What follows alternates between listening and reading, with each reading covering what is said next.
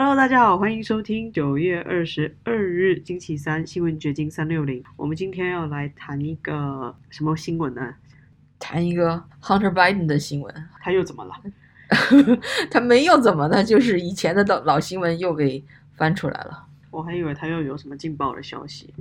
没有，就是他那个硬盘门嘛，所谓的他的那个电脑，嗯，不是给 FBI 都没收了吗？但是到现在也没有什么调查结果。主流媒体又把这个斥责为假新闻。但是今天看到 Political，这是一个主流媒体，它是二零零七年创建的一个，就是专门是 cover 政治话题的一个媒体网站。他确认 Hunter Biden 的笔记本电脑是真的，不是假新闻。所以这个事件。本来我们都以为可能是选举的炒作，或者是故意的媒体战这样子，但是现在已经有了实锤，可以这样理解吗？可以。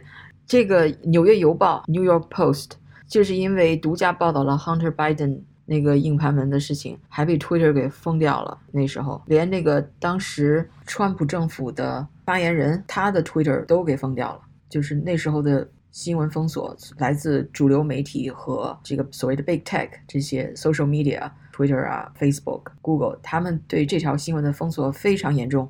但是现在好像有点松口了。这个 Political 把这个爆出来说这是个真新闻。Political 一个叫 Ben Schreckinger 的一个记者出了一本新书，哇，现在这新书层出不穷啊，而且都是记者出的。嗯，新书的名字叫 Biden's，就是说拜登家族，深入研究了去年《纽约邮报》所报道的那些拜登的电子邮件，其中有一个邮件的名字叫 Expectations，就是期望值。这个邮件里边有这样一句话。然后这个书中说啊，一位独立接触过亨特·拜登邮件的人证实，他确实收到了一封来自乌克兰商人的2015年的邮件，感谢他有机会见到乔·拜登。还有一封2017年的邮件也是如此。该邮件中与叶简明的华信能源合作的一个风险投资项目的拟议股权明细中，包括这样一句话：“Ten held by H for the big guy。”H 应该就是指 Hunter Biden 吧？The big guy 应该就指的是拜登，他的爸爸拜登。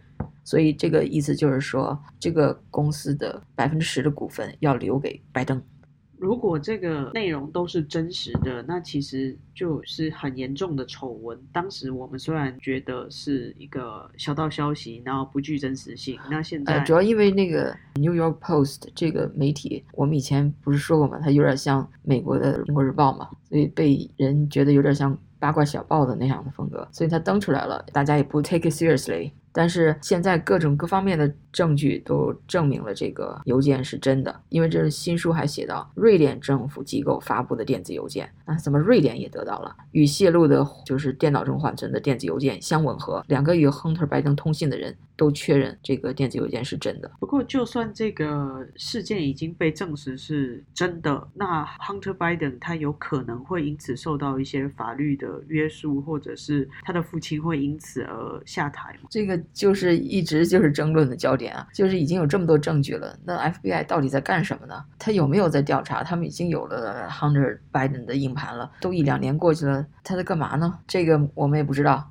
但是我们作为媒体人嘛，我们想分析的就是这个主流媒体对这件事情的反应是多么的大相径庭。之前啊，这个 Political 这个媒体之前报道和现在的语气是完全不一样的。这个网站在二零二零年十月的。对这个新闻报道的标题是：几位前情报官员说，Hunter Biden 的故事是俄罗斯的假情报，所以他实际上推翻了自己以前的报道。当时的报道是说，有一封有五十多名前高级情报官员签署的公开信，坚持认为这个。被 New York Post 公布出来的这个笔记本电脑中的电子邮件，具有俄罗斯假信息行动的所有的典型特征。然后这封公开信被多家主流媒体转载，就是暗示这些电子邮件都是被黑客攻击的，可能是被俄国人给篡改的，让这个内容看起来是有罪的。签署这封公开信的，包括当时非常强烈反川的一些以前的那些官僚政客。包括 John Brennan，他是前 CIA 的局长，还有 James Clapper 是前美国国家情报总监，还有 Michael Hayden 是前美国国家安全局的局长，以及 Leon Panetta 是前美国国防部长，还有 Jeremy Bash 是奥巴马时期的中央情报局和美国国防部的幕僚长。这些人退下了以后，很多人都在 MSNBC 和 CNN 担任政治评论员，所以经常就是采访他们，就是经常能看到他们在主流媒体上发表评论。所以他们这些说法，就是这些官员写的那些公开信，那些未经证实的说法，就是在 CNN 啊，在 MSNBC 呀。还有《Huffington Post》这些主流媒体屏上得到不断的放大，所以很多看不到那个《New York Post》原来的那个报道的受众吧，或者民众吧，那如果整天看主流新闻，那就觉得哦，这个是又是俄罗斯的 misinformation campaign，又是在诬陷拜登家族之类的。没有错，因为大部分的人都没有把这个新闻视为严肃性的、需要去再进一步调查的事件。对，所以你看啊，这个《华盛顿邮报》的专栏作家 Greg Sargent 在《纽约邮报》首次开始报道 Hunter Biden 笔记本电脑的内容以后的第二天，就迅速宣布。这是川普伪造的拜登新丑闻，称这些指控虚弱的可笑。那个时候是已经在大选的最后几个星期了吧？然后本来是爆炸性的新闻，结果就这样被压下去了。但是如果你真的去看那些报道，他那个有一些视频截图，那个电子邮件，还有报道出来的 Hunter Biden 那些非常恶心的那个，如果你真的去看的话，你就知道那是真的。我想大部分人对这个笔记本电脑流出来最大的兴趣，可能都是在于那些关于性爱的视频。但事实上里面还有很多。多关于这个贪腐还有危及国家安全的证据在里面。那现在我们有了更多充分的证据，或许国家或相关单位需要严肃的去对待追查这个事件。希望如此吧。那就看以后是不是这篇报道能够引起任何的反响，引起人们对这个 FBI 啊或者是 DOJ 的追责了。但是现在呢，我们只能从主流媒体之前的那些报道和现在的这个报道相对比，来看看他们有多么的虚伪。没有那个对，当时那个《纽约时报》还刊登了一篇报道，说就是针对 Hunter Biden 那个丑闻啊，就说是要对俄罗斯的虚假信息敲响警钟，声称川普总统被警告说，俄罗斯人正在利用他的私人律师朱利安尼向媒体提供，因为这个笔记本电脑是朱利安尼提供给《New York Post》。